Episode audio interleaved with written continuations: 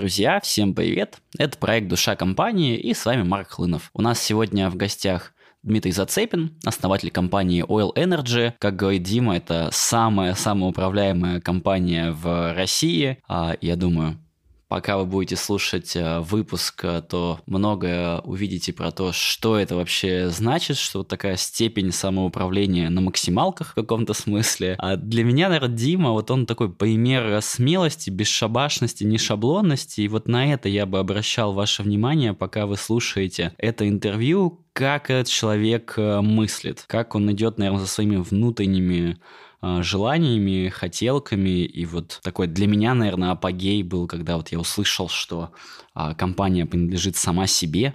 А, у Димы только 10% а, в Oil Energy. Это прям что-то запредельное. И именно это, ну, мне кажется, в проекте и изучаем, исследуем, как построить бизнес вот по-своему, по-другому, с такой некой уникальностью а, и отражением вот собственника и там топ-менеджеров а, и там ключевых а, сотрудников а, в этом деле. Вот, слушайте, кайфуйте, наслаждайтесь вот этим мышлением, потому что, мне кажется, оно прям очень ярко проявляется, потому что Дима про это все так смело рассуждает и про самоуправление, и про миссию с ценностями, эволюционную цель и многие другие вещи. И мне кажется, вот вот это вот можно своровать из каждого выпуска, вот, вот этот образ мысли а этих замечательных предпринимателей, топ-менеджеров, которых мы зовем в гости. Enjoy! Дим, привет! Спасибо, что пришел в гости в подкаст. Марк, привет! Спасибо за приглашение. Слушай, вот мы с тобой говорили еще до подкаста, как раз думали о том, о чем а, поговорить. И я, когда вот уже так прям готовился к самому интервью, подумал, что, блин, это вот мне понятно, наверное, понятно, кстати, вот не факт, что такое самоуправление, что вот вы за компанию строите, но другому какому-то человеку может вообще это быть э, ну, непонятно, он может быть вне контекста, поэтому, наверное, вот обычно мы этого не делаем в подкасте, но тут, наверное, я тебя все-таки попрошу, можешь, пожалуйста, вот 5 копеек вот про то, что за компания и что вы там такого вытворяете, что вот, ну, позиционируете себя как вот такая вот первая там самоуправляемая компания вот э, в нефтегазе, наверное, в России, а может и в мире тоже. Можешь вот немножечко вот про это, как бы ты это рассказывал первому стейчному, ну, не знаю, там, человеку, который работает вот на обычном там заводе, я не знаю, там, или какому-нибудь офисному сотруднику? Да, э, Марк, очень хороший вопрос, потому что все обычно привыкли после книги Фредерика Лалу сыпать термином э, «бирюза», «бирюзовая компания». Наверное, тоже такой небольшой ликбез приведу. То есть Фредерик Лалу, он, э, когда писал о бирюзовой компании, там произошла ошибка переводчика. На самом деле цвет этот правильно называется изумрудный, и это по Кену Вилберу. А если говорить по спиральной динамике, то это желтый цвет. А, ну а теперь, если отойти от цветов и к сути, то Фредерик Лау выявил э, три компоненты. Первое – это самоуправление, вторая – это целостность, и третья – эволюционная цель. И эти компоненты, они могут развиваться параллельно, не включая в себя другие, но в целом они немного переплетены. И они все являются очень мощными. Ну, то есть я могу привести, допустим, пример мощных эволюционных целей причем не из бирюзовых компаний, чтобы было понятно, что это может быть параллельно. Допустим, вот Илон Маск, э, два его проекта, э, Tesla и SpaceX, э, которые привлекают колоссальные инвестиции, ну и хрен бы с этими инвестициями, они привлекают еще очень много крутых людей в проект.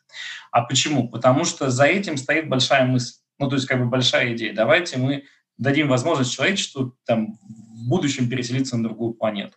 Или давайте мы спасем планету от выделения парниковых газов да, от выброса СО2 и пересадим на людей с электромобилей. И под эту тему приходят люди, потому что они хотят вкладывать свою жизнь во что-то большее. И вот это вот как раз есть эволюционная цель. При этом никакого самоуправления у Илона Маска нет. У него очень такая центричная компания, где все на него завязано, и он как раз является узким местом своих компаний. Кстати, как бы это ни звучало, если убрать Илона Маска и добавить до самоуправления, эти проекты взлетели бы, ну, то есть их эффективность возросла бы в разы. Следующий момент – это целостность.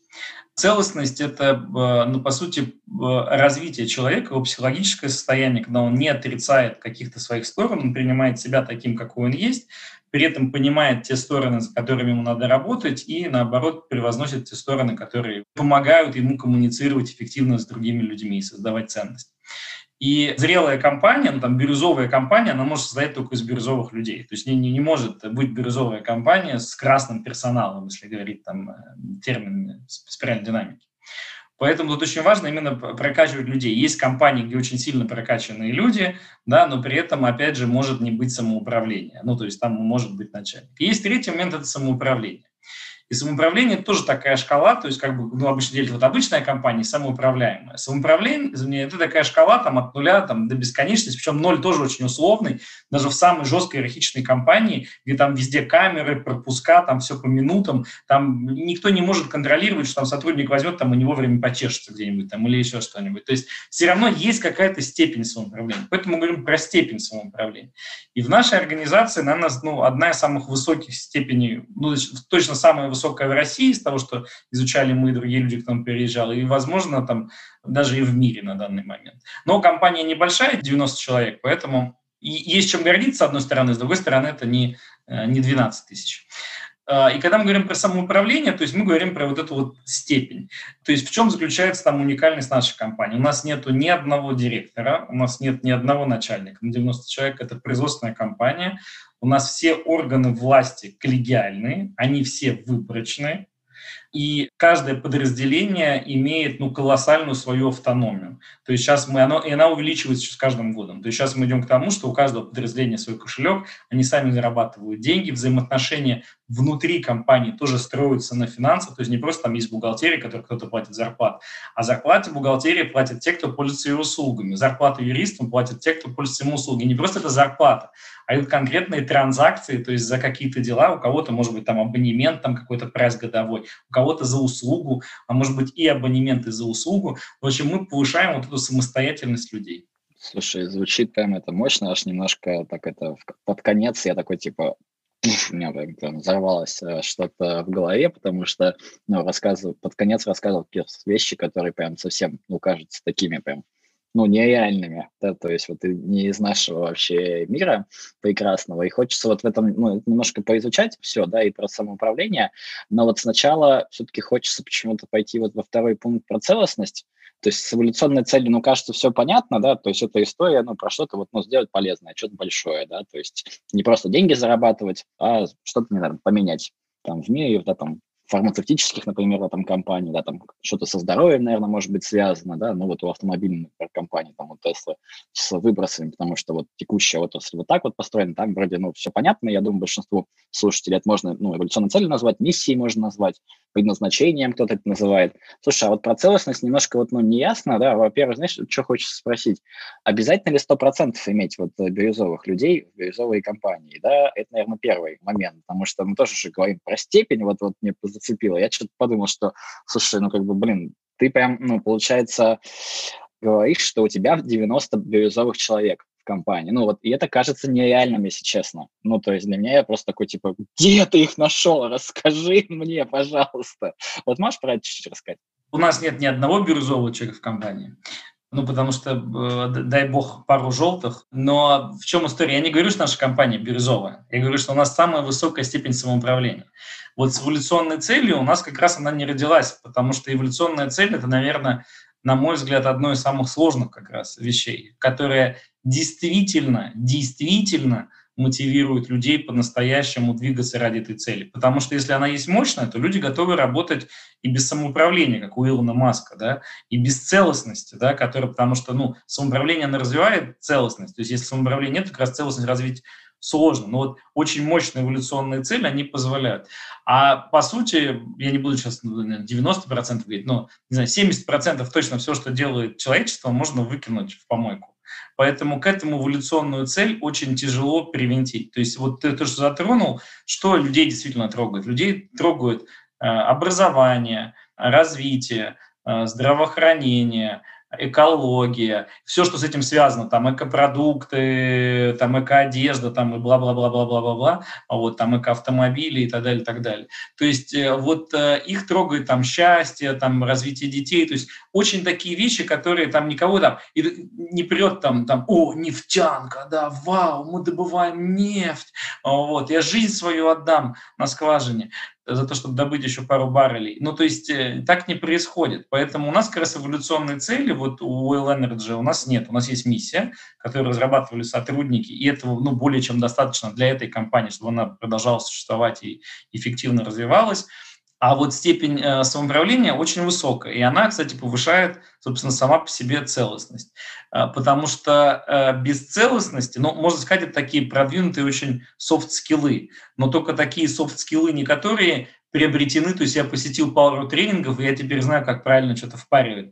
А когда я разобрался как бы в себе, ну, насколько-то, насколько могу, но уже более-менее понял, что большинство проблем моих, они во мне, не в других людях, которые окружают меня.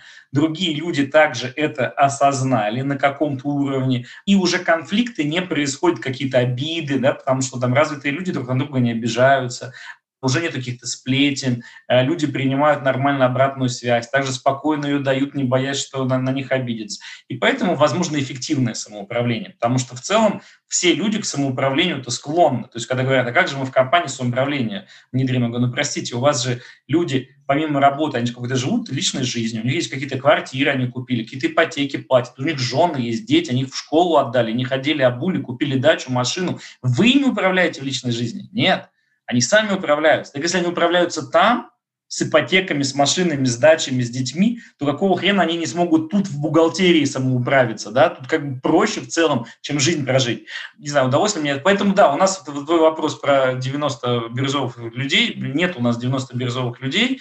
Э, люди все разные, но сами по себе принципы, и вообще даже желтых компаний, до бирюзовых компаний существует. То есть классический бизнес – который зарабатывает деньги, это только оранжевый. Он может быть светло-оранжевый такой, да, там, не знаю, вот там компанию Вкусил или там а, Тиньковский банк, там Mindbox, а, компания, с которой ты недавно беседовал с Висаном. Я отношусь к светло-оранжевым культурам, да, то есть это, это бизнес оранжевый, то есть у него есть уже какие-то элементы, которые он взял из как бы следующих уровней, но тем не менее основная его история зарабатывать деньги. То же самое касается компании Oil Energy, вот именно если про компанию отдельно говорить. То, что на зеленом рождаются уже некоммерческие организации. На зеленом рождается такая Лиза Алер, всем известная, допустим, российская организация, которая объединяет все кучу людей, и там люди несут до деньги. Рождаются какие-то НКО, да, которые созданы именно ну, под такие... То есть я не могу все НКО туда записать, потому что в некоторых НКО люди просто имеют зарплаты по полмиллиона рублей в месяц. А, вот, ну и что-то детям достается каким-то. И таких НКО на самом деле большинство. Ну, то есть, как бы вот если посмотреть, там, э, там очень хорошо люди зарабатывают с пожертвований, в том числе из грантов. А на желтом, да, который идет с зеленым, там в целом это уже тоже такой уровень индивидуальный, там организации нет, но есть желтые инструменты. Желтые инструменты, они про что? Они примеряют между собой все предыдущие уровни спирали. И если они в естественном состоянии без желтого, они находятся в конфликте между собой, но в любом компании ты говоришь, там конфликты между отделами, там, которые даже могут на одном уровне спирали, между подразделениями, там, департаментами, еще что-то, то желтый, он их уравнивает, и он не создает никому прям какого-то там лафы, он создает всем приемлемые условия. То есть приемлемые, что значит? Я это принимаю, условия приемлемые. Значит, я не хочу отсюда увольняться. Приемлемые условия, да. И как только начинается кому-то быть очень хорошо, там, не знаю, или продавцам, или рабочим, или еще то, значит, тут же становится кому-то другим чуть хуже. И вот задача как раз желтого, благодаря этим инструментам, примирить все эти уровни и создать им возможность, чтобы они могли трудиться ради общей цели совместно, и это в итоге будет лучше всем. Слушай, знаешь, что я хочу спросить? Вот ты сказал такую интересную вещь, меня прям зацепила, что вот вы не придумали эволюционную цель, и как будто бы цель, получается, вашего бизнеса деньги зарабатывать только пока, да, то есть не придумали чего-то большего, и хочется это связать тогда вот, ну, с самоуправлением. Ты увидел в этом потребность, получается, что можно больше денег зарабатывать, больше прибыли получать через самоуправление? Вот, ну, такой каверзный вопрос, сам понимаешь, вот. Или как? Вот как ты к этому пришел, да, и какие тогда плюсы, наверное, да, вот в самоуправлении видишь, да, вот если так рекламировать сейчас а, собственникам других бизнесов, да, что, ребята, переходите на самоуправление, да, только сейчас, то вот что бы ты им сказал? Ну, смотри, у нас нет эволюционной цели, у нас есть миссия, она действительно э, живет, и миссия, и ценности, они живут в сотрудниках, э, то есть нам удалось действительно снять их со стены, Наша миссия звучит так. Мы помогаем нефтегазовой отрасли меняться к лучшему, изобретая и воплощая в жизнь только полезные решения для осознанной разработки месторождений с заботой о будущем нашей планеты. То есть там э, как бы нету про бабло, и там э, она тоже, ну, такая цепляющая. Но это не эволюция. То есть мы пытались написать эволюционные цели, там тоже хорошие, там все скважины в мире, экологично пробуренные и, да, и максимально эффективно, и, и максимально бережно и используются. Э, но э, это все равно, то есть, да, там, красивая фраза, но она не цепляет людей за душу, понимаешь? Как бы, ну, все скважины в мире пробурены. Там, ну, ну, нет, хорошо, что они пробурены экологично, да, было бы хуже, что не экологично. Хорошо, что они бережливо исполнятся. То есть это все хорошо, но это не то, что прям тебя заставляет там встать и там, ну, куда-то там переехать в другой город и начать что-то делать по-другому. По то есть не, не настолько. То есть для нефтянки, да, это ну, как бы эволюция вообще иметь такую миссию, как у нас, но в целом, если там посмотреть более глобально, это не то, что заставит людей, вот как Лиза Аллер, сообщество, где люди свои деньги вкладывают, да, и причем немалые, чтобы ехать спасать других людей потому что там миссия очень высокая, мы спасаем действительно людей, мы там помогаем их близким, чтобы хотя бы они там тело можно было найти, если человек погиб, да, чтобы быстрее найти человека, чтобы его можно было спасти, даже нельзя спасти, чтобы родственники не решили, там очень благородные такие цели, да, и люди готовы инвестировать свои деньги, вот, инвестировать свои деньги в то, чтобы все скважины были бережно ну, пробурены, да, никто не будет. Для меня самоуправление – это был способ, э, как сделать так, чтобы компания смогла принадлежать самой себе и эффективно развиваться.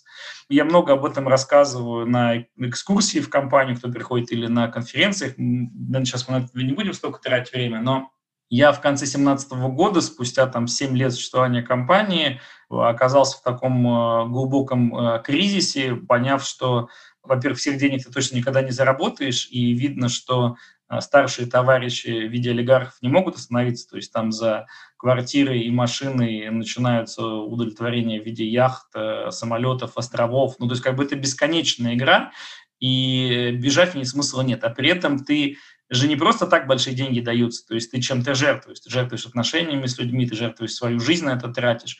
Ну, если спиральной динамике говорить, у меня случился такой классический переход с оранжевого на зеленый, когда ты понимаешь, что вообще и все эти деньги ты зарабатываешь за счет других людей.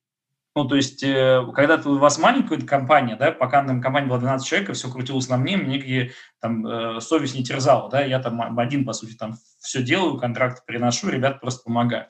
А когда стали приходить люди и делать то, что я не умею и не знаю, а это все равно принадлежит все мне. А почему?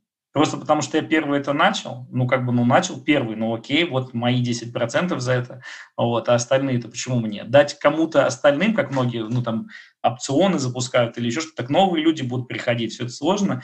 Я открыл для себя такую историю, как э, называется на steward ownership или компании с предназначением. Это компании, которые принадлежат сами себе. То есть они не, не могут быть проданы, и сотрудники управляют ими сами. И когда, то есть, я понял, что я хочу именно сделать такую историю, чтобы выйти из бизнеса, который мне тоже нефтегазовый бизнес мне ну, поднадоел, я понял, что я не хочу всю жизнь провести в нефтянке, и для меня был, собственно, вопрос, а как мне теперь сделать так, чтобы люди могли управляться сами. То есть, ну, потому что я, окей, я передам компанию саму себе, они ее развалят, потому что там же интриги, войны, классическая пирамидка, да, сложные вопросы все ко мне экстраполируются, а мне-то уйти надо, да, вот, и что делать? И вот как раз самоуправление, оно помогло э, решить вот эту историю, что теперь я действительно полностью ушел из компании, у меня даже был такой, ну, э, небольшой кризис в конце прошлого года, что а я вообще больше не нужен компании. Ну, то есть ко мне вообще никто не обращается уже там ни по каким вопросам. И при этом самое интересное, что тоже, может быть, ну, отчасти радует, отчасти расстраивает, 2020 год, с учетом того, что пандемии, был лучший год за 10 лет компании. Самая большая прибыль, самый эффективный. То есть, причем это был сложный год, выездная налоговая проверка, то есть, ну, вы понимаете, что такое. При этом, то есть, пандемия, нефтянка пострадала, при этом самый лучший год. И, ну, как бы э, опытные люди меня тролли, говорят, вот, Дим, теперь посмотри, насколько ты тормозил развитие компании. И да, ну, то есть, как бы, с одной стороны, я создал им возможность, чтобы они вот так вот управлялись. С другой стороны, да, я, наверное, тормозил это развитие, потому что не позволял им развиваться, принимая за них какие-то решения, участвуя во многих решениях, перегружаясь. Теперь я не работаю, вообще в Oil Energy, то есть ничего не делаю, а компания ну, развивается намного лучше, чем развивалась при мне. Слушай, ты, получается, вообще ничем не владеешь в компании? У тебя нету доли, ты не получаешь часть прибыли, вообще 10%. 10%. А, 10%. Ты... Да, но это тоже, многие там, э, Саша Горник, э, когда ходили ребята на экскурсию, его кто-то задал вопрос, а вы не собираетесь продать компанию, собственно, самой себе? Он, он, говорит, он говорит, Дима святой, а я предприниматель. Такое, отшутился. На самом деле я не святой, Саша, если ты слушаешь этот подкаст. А, вот. И там тоже есть, э, на самом деле был такой расчет, и он, и он тоже довольно хороший. Я посчитал, что на тот момент, когда я принимал это решение, компания существовала 8 лет, что за все 8 лет я потратил на себя 10% прибыли компании. Ну, в какой-то год чуть больше забирал, в какой-то чуть меньше, но суммарно это было 10% за 8 лет. Думаю, ну окей, мне же хватало этих 10%, чтобы квартиру себе купить, машину купить. Ну, как бы все. Так я оставлю себе те же самые 10%, только при этом у меня будет куча свободного времени. Ведь предприниматель, когда начинает бизнес, он что думает? Он говорит, о, я буду свободен, да, он что думает? Я буду свободен, у меня не будет там начальников и так далее, так далее, буду делать, что хочу, и у меня будет много денег. Если много денег, дай бог, случается через какое-то время, то вот со свободой там м-м-м, капец вообще зальплет. Вот. То есть человек просто как раб на галерах начинает херачить днем, и ночью, и все. А я вот считаю, что я теперь настоящий предприниматель, потому что я свободен, и у меня денег много, ну, то есть как бы я стал зарабатывать больше, чем когда я зарабатывал. И вот это и есть предпринимательство, сидеть на диване и смотреть, как пополняется твой расчетный счет. Вот. Единственное, что есть один минус, знаешь, какой минус? Скучно. Ну, то есть как бы, ну, то есть скучно. То есть я сейчас там даю какие-то интервью, вот занимаюсь просветительской деятельностью активно по развитию S3 в России, какие-то вот стартапы мы в компании там мутим, не связанные с нефтянкой, но по бизнесу, вот по классическому, я в 2020 год потратил на него один час. Ко мне один раз обратились люди, вот попросили там поговорить. Все, один час. При этом это был самый лучший год за всю историю компании. Так, давай разбираться. Очень интересно. Я думаю, всем это услышать. Надо это прямо в начало поставить, что типа я вообще не, не, не занимаюсь ничем и вот э, получаю прибыль. Собственно, классика, что люди на самом деле типа хотят. Хотя на самом деле это иллюзия. Может быть, что они этого хотят, может быть, они хотят совсем другого, да, но не суть. Давай разберемся по, прям по порядку очень простенько. Кому 90 принадлежит? Ну, то есть вот как эти остальные 90% прибыли распределяются, кто за что ответственен в компании, как это вот ну, построено? Можешь немножко про это? Да, смотри, де юра пока все еще принадлежит мне, потому что как бы государство наше, ну не только наше, то есть в Германии пока нету таких форм простых, чтобы компания принадлежала сама себе. Такие формы есть э, в Дании, такие формы есть в Швеции, такие формы есть в Нидерландах, но это скорее исключение. Да? И, наверное, тоже сказать, это не какой-то хайп, то есть самая старая компания, которая принадлежит сама себе, ей более 130 лет, это компания CEIS, которая производит микроскоп, оборудование для операций на э, мозге э, и э, линзы для камер, для телефонов, для сотовых. У них работает порядка 60 или 80 тысяч человек даже. Вот, то есть это огромная компания, но ее, она не на слуху, потому что ее акции не торгуются на бирже, она принадлежит сама себе. То есть компании с предназначением, у них два постулата. Первое, прибыль – это не сама цель, а средство достижения цели. Другими словами, мы все с вами едим для того, чтобы жить. Но что-то я не встречал людей, которые живут ради того, чтобы есть. Да? А если такие есть, то они в целом довольно-таки рано покидают этот мир. То есть и тут мы тоже забываем, мы начинаем в бизнесе все деньги, деньги, деньги. А зачем деньги? То есть для чего тебе нужны эти деньги? В чем конечная цель? И самое главное, это оформлено юридически. То есть юридически мы оформляем, что мы никогда не будем обменивать компанию на деньги. То есть мы никогда не будем продавать организацию, сам, будем продавать услуги, технологии, что угодно, но сама организация не продается. И второй момент, что владение равно предпринимательству. То есть владеть организацией могут только те, кто в ней трудится. То есть не может прийти внешний инвестор. С чем это связано? Вот я сейчас взял за какие-то деньги, не знаю, там за миллион долларов купил какую-нибудь компанию. Моя основная цель будет сделать как можно быстрее, чтобы эта компания либо начала стоить полтора миллиона долларов, я продал дальше, да, либо выжать из нее прибыль, чтобы я вернул миллион долларов. Ну, логично же, логично. Соответственно, условия, скорее всего, этих людей начнут ухудшаться так или иначе. Но это ладно. Потом я вдруг продал ее за 2 миллиона долларов. Следующему надо будет уже из нее выложить 2. Ну и так далее, и так далее. То есть в итоге гайки начинают закручивать, что инвесторы хотят получить свои деньги назад, и это логично. А если ты работаешь в этой компании, ты сам себе же гайки не будешь закручивать, потому что тебе каждый день ходить туда на работу. Поэтому то есть вот эти два постулата. И таких компаний, их, э, наверное, назову самые известные. Компания Rolex, компания Globus, Компания Bosch с 400 тысячами человек принадлежит сама себе, ее акции не торгуются. То есть это не хайп. Единственная как бы ну, такая заслуга вот Oil Energy, ну, в десятке в мире станет, это компания, которая будет принадлежать и сама себе, и самоуправляемая. Потому что те компании, которые я назвал, они с классическим менеджментом, но они принадлежат сами себе. То есть их акции не торгуются, у них есть а, функции, как выбираются вот этот совет директоров, борт разный. Можно зайти на сайт вот Армина Штернагеля, да, его фонда Пропоз, у него расписаны все эти схемы, как вот эти крупные самые мастодонты принадлежат сами себе. Допустим, семья Бошей, она оставила себе 7% голосующих акций и 8% дивидендных акций. То есть они получают 8%, семья Бош получает 8% с прибыли э, компании, и 7% может участвовать в голосовании, но, как бы вы понимаете, что 7% они там ничего голос, наголосовать ос, особо не могут. Да? Так, это я ответил на вопрос, а уже забыл на какой. Давай я тебя немножечко, да, там сфокусирую. Вот, э, получается, эти 90%, ну, как бы, я понял, что де юре как, а де-факто, да. смотри, как бы, как 90 распределяется. Да, а вот э, де-факто мы сейчас находимся в процессе передачи самой себе. Это будет сделано через НКО, но когда будет сделано, я расскажу отдельно. То есть я там в, у нас компания будет принадлежать НКО, и мы тем самым безопасимся от продажи. То есть основная суть – обезопаситься от продажи потому что все мы люди, да, и как ты говорил, там ради денег работают, либо ради еще чего-то, у нас у всех есть искушение. И понятно, что когда кто-нибудь придет и скажет, чуваки, у вас интересная компания, вот там миллиард долларов мы вас покупаем, ну, как бы э, Дима может дрогнуть, к примеру, да, или там, не знаю, или какой-то под каким-то давлением оказаться, еще что-то, и продать. Так у Димы нет возможности продать, но могут дрогнуть сотрудники, ты отдай людям, людям пришли и говорят, миллиард, конечно, миллиард долларов, давайте это все было хорошо, но расходимся. И ты делаешь защиту, чтобы компанию не мог продать никто, ни ты, ни сотрудники. Как распределяется прибыль? 100%, 10% идет основателю компании, 20% идет на дивиденды сотрудникам, не более 40% реинвестируется назад в бизнес, не менее 20% идет на инвестиции в новые проекты, в новые стартапы, не связанные с нефтянкой. И 10% тут одновременно как бы, я сейчас не буду процентаж четко называть, но тут и стабилизационный фонд, который мы откладываем на черный день, и инвестиции в какие-то некоммерческие проекты в рамках экосистемы и благотворительность.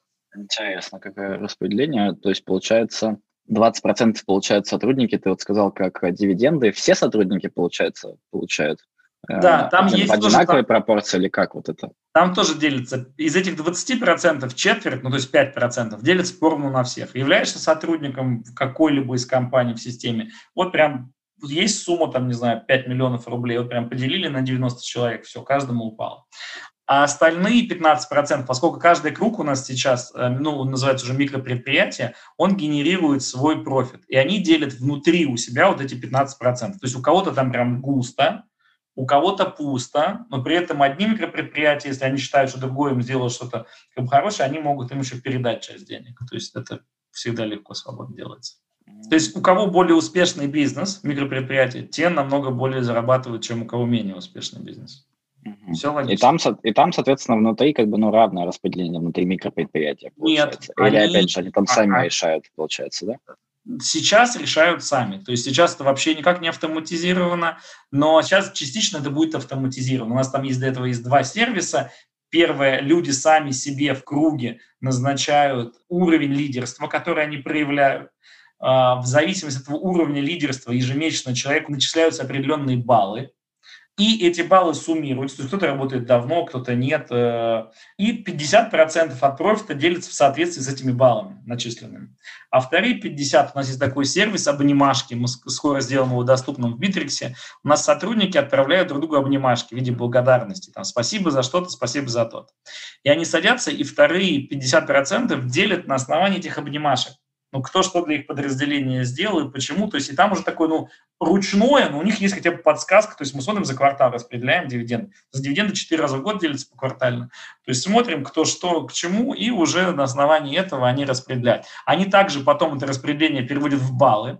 И что самое интересное, баллы с тобой пожизненно. То есть ты заработал, допустим, поработал в подразделении 1000 баллов и потом ты решил перейти в другое подразделение. Так вот, тысяча баллов у тебя останется всегда, она никогда не станет нулем, и ты, уйдя работать в другое микропредприятие, ты будешь продолжать получать дивиденды из того, потому что ты там вложился.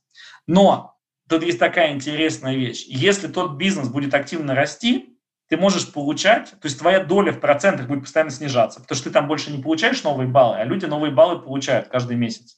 И в процентах твоя доля будет снижаться, но если ты сделал что-то реально крутое, то в деньгах ты можешь зарабатывать больше. Потому что все понимают, что сегодня 0,5% Apple стоит намного больше, чем 50% в 99 году. Поэтому и мы хотим эту историю вообще еще перейти на пенсию. Ну, то есть нам пока у нас не так много людей пенсионного То есть человек уходит из компании, но он много тут поработал, и он начинает, он продолжает получать деньги пожизненно от того, что он вкладывал в бизнес, делал. Как я когда я рассказывал это на экскурсии в нашей компании, говорю, ты решил хакнуть пенсионную реформу? Я говорю, да. И тогда представляешь себе, как люди будут думать, куда идти работать после этого. Потому что от того, что ты делал и вкладывал, будет зависеть. То есть ты вкладывал в стоящее дело, которое живет после как бы того, как ты ушел. Ты получаешь офигенскую пенсию. Ты потратил жизнь на какую-то фигню, ты получаешь фигню. Какую-то минималку, гарантированную государством. Слушай, прям очень интересно. У меня, конечно, в голове бурлит э, куча разных э, мыслей. И, ну, наверное, почему-то хочется именно сказать э, следующее, что, ну, как будто бы, ну, звучит очень прикольно. Я, я бы не сказал, что сложно, да, то есть, ну, можно реализовать, но как будто бы там, те вот, не знаю, оранжевые бизнесы, которые есть, э, допустим, там кто-то хочет, например, перейти на это там самоуправление, честно говоря, вообще, ну, я не представляю даже, с чего начать, а чем закончить, да, и так много всего, так много разных э, аспектов, что даже, ну, просто у меня вот разлетаются мысли. А да, давайте я соберу. С чего Давай. начать? Начать надо с э, драйвера. Драйвер – это ключевое. Что такое драйвер? Драйвер – это мотив. Все, что мы в жизни делаем, обусловлено мотивом.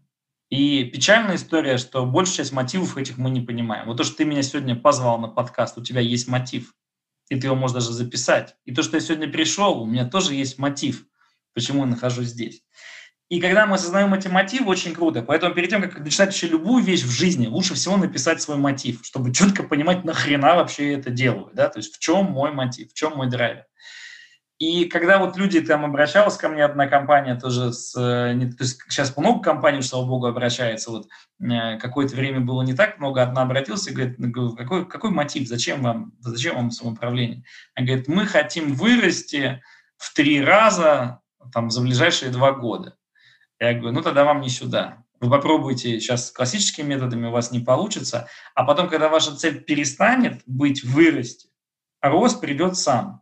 И вот это вот такое волшебство, когда ты зачем-то очень сильно гонишься, это часто становится недостижимо. А когда ты переключаешься на что-то другое, оно, оно, оно происходит. И вот в этом есть такое вот волшебство, которое присутствует в нашем мире. Поэтому пока ваша цель вырасти, вы не можете думать о людях. А суть в том, что вы даете самоуправление людям не потому, что вау, это сейчас будет эффективнее, а потому что это будет лучше людям. А будет лучше людям по факту через какое-то время, когда они научатся, будут лучше вам ну, просто косвенно, потому что они стали больше своей креативной энергии э, высвобождать. А расскажи немножко про то, почему людям лучше самоуправление.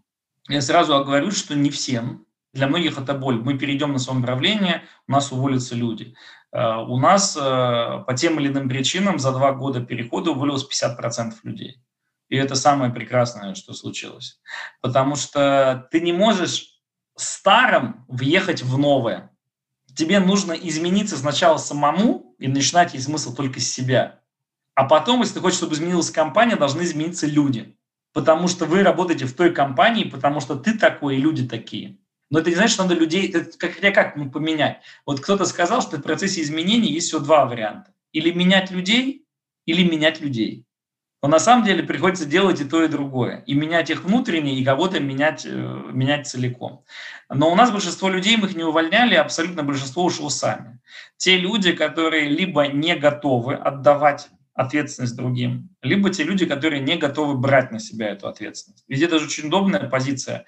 Э, начальник что-то сказал, сделать. Я это сделал, если ничего не вышел, кто виноват? Начальник. Ну, я же сделал, как он сказал, и все. Вот, и ты не берешь на себя никакую ответственность. А в начальникам э, тоже очень удобно, то есть э, они ничего не делают. Ну, то есть по, по факту ну, многие, да, они используют свою власть и как раз непрозрачными методами он поговорил с одним сотрудником, что-то пообещал, с другим пообещал. И говорит, что вы без меня делали? У него одного вся информация, потому что он с одним поговорил, с другим поговорил. А если создаешь открытое поле информации, уже он не нужен. Вот мы за два года трансформации, вот с учетом того, что мы э, выросли на 36% по выручке, наш фонд оплаты труда сократился на 22%. Потому что компанию покинули самые дорогие люди. Кто самые дорогие люди? Начальники. Большинство начальников покинуло компанию. А те, кто не покинули компанию, они перешли на более простые позиции. А если более простые позиции, почему зарплата самая большая? Значит, зарплата такая же, как у остальных. И за счет этого получился колоссальное снижение фонда оплаты труда. При этом э, медианная заработная плата выросла на 7%. То есть медианная зарплата выросла, а суммарно фонд упал. Очень интересные такие вещи.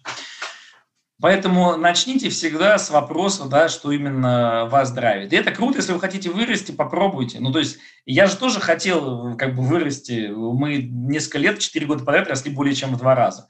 И на следующий год я решил, ну теперь мы еще в два раза вырастем.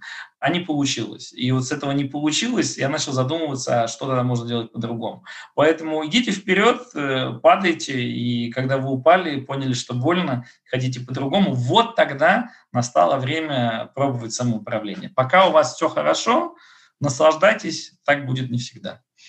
Дим, но все-таки ты как будто не, это не ответил на вопрос мой последний про то, чем лучше людям ты начал с того, что не всем подойдет и все такое, как бы, а вот, ну, все-таки еще раз, да, то есть чем оно лучше, да, там, для людей.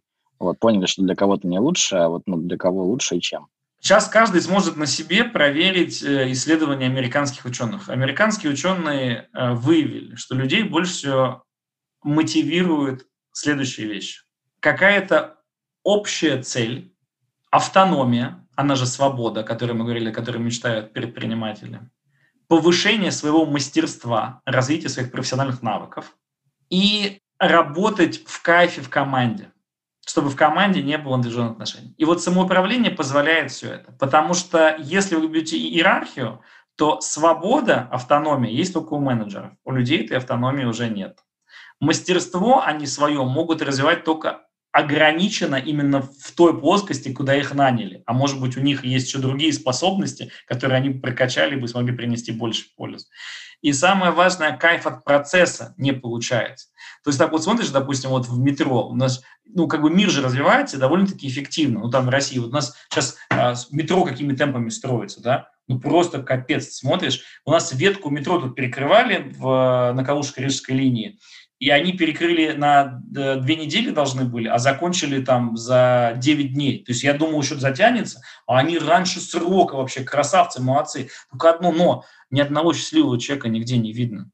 Потому что, да, мы работаем эффективно, но только, знаешь, на такой, на, на износ как войну выиграли, Вторую мировую, да, на износ. Ну, то есть, как бы люди пожертвовали собой, ну, то есть, э, просто жертвовали собой, там, э, и, и благодаря этому выиграли войну, на износ. А счастье это не несет. А когда нету счастья, потом ты это несчастье несешь домой, потом несчастные дети и так далее, и так далее, и несчастные следующие поколения. Поэтому не просто результат, а счастье в деятельности, счастье в процессе создания этой ценности. И вот тут очень ключевое, давайте, когда у меня цель вырасти во сколько-то раз за сколько-то лет, мне насрать на счастье.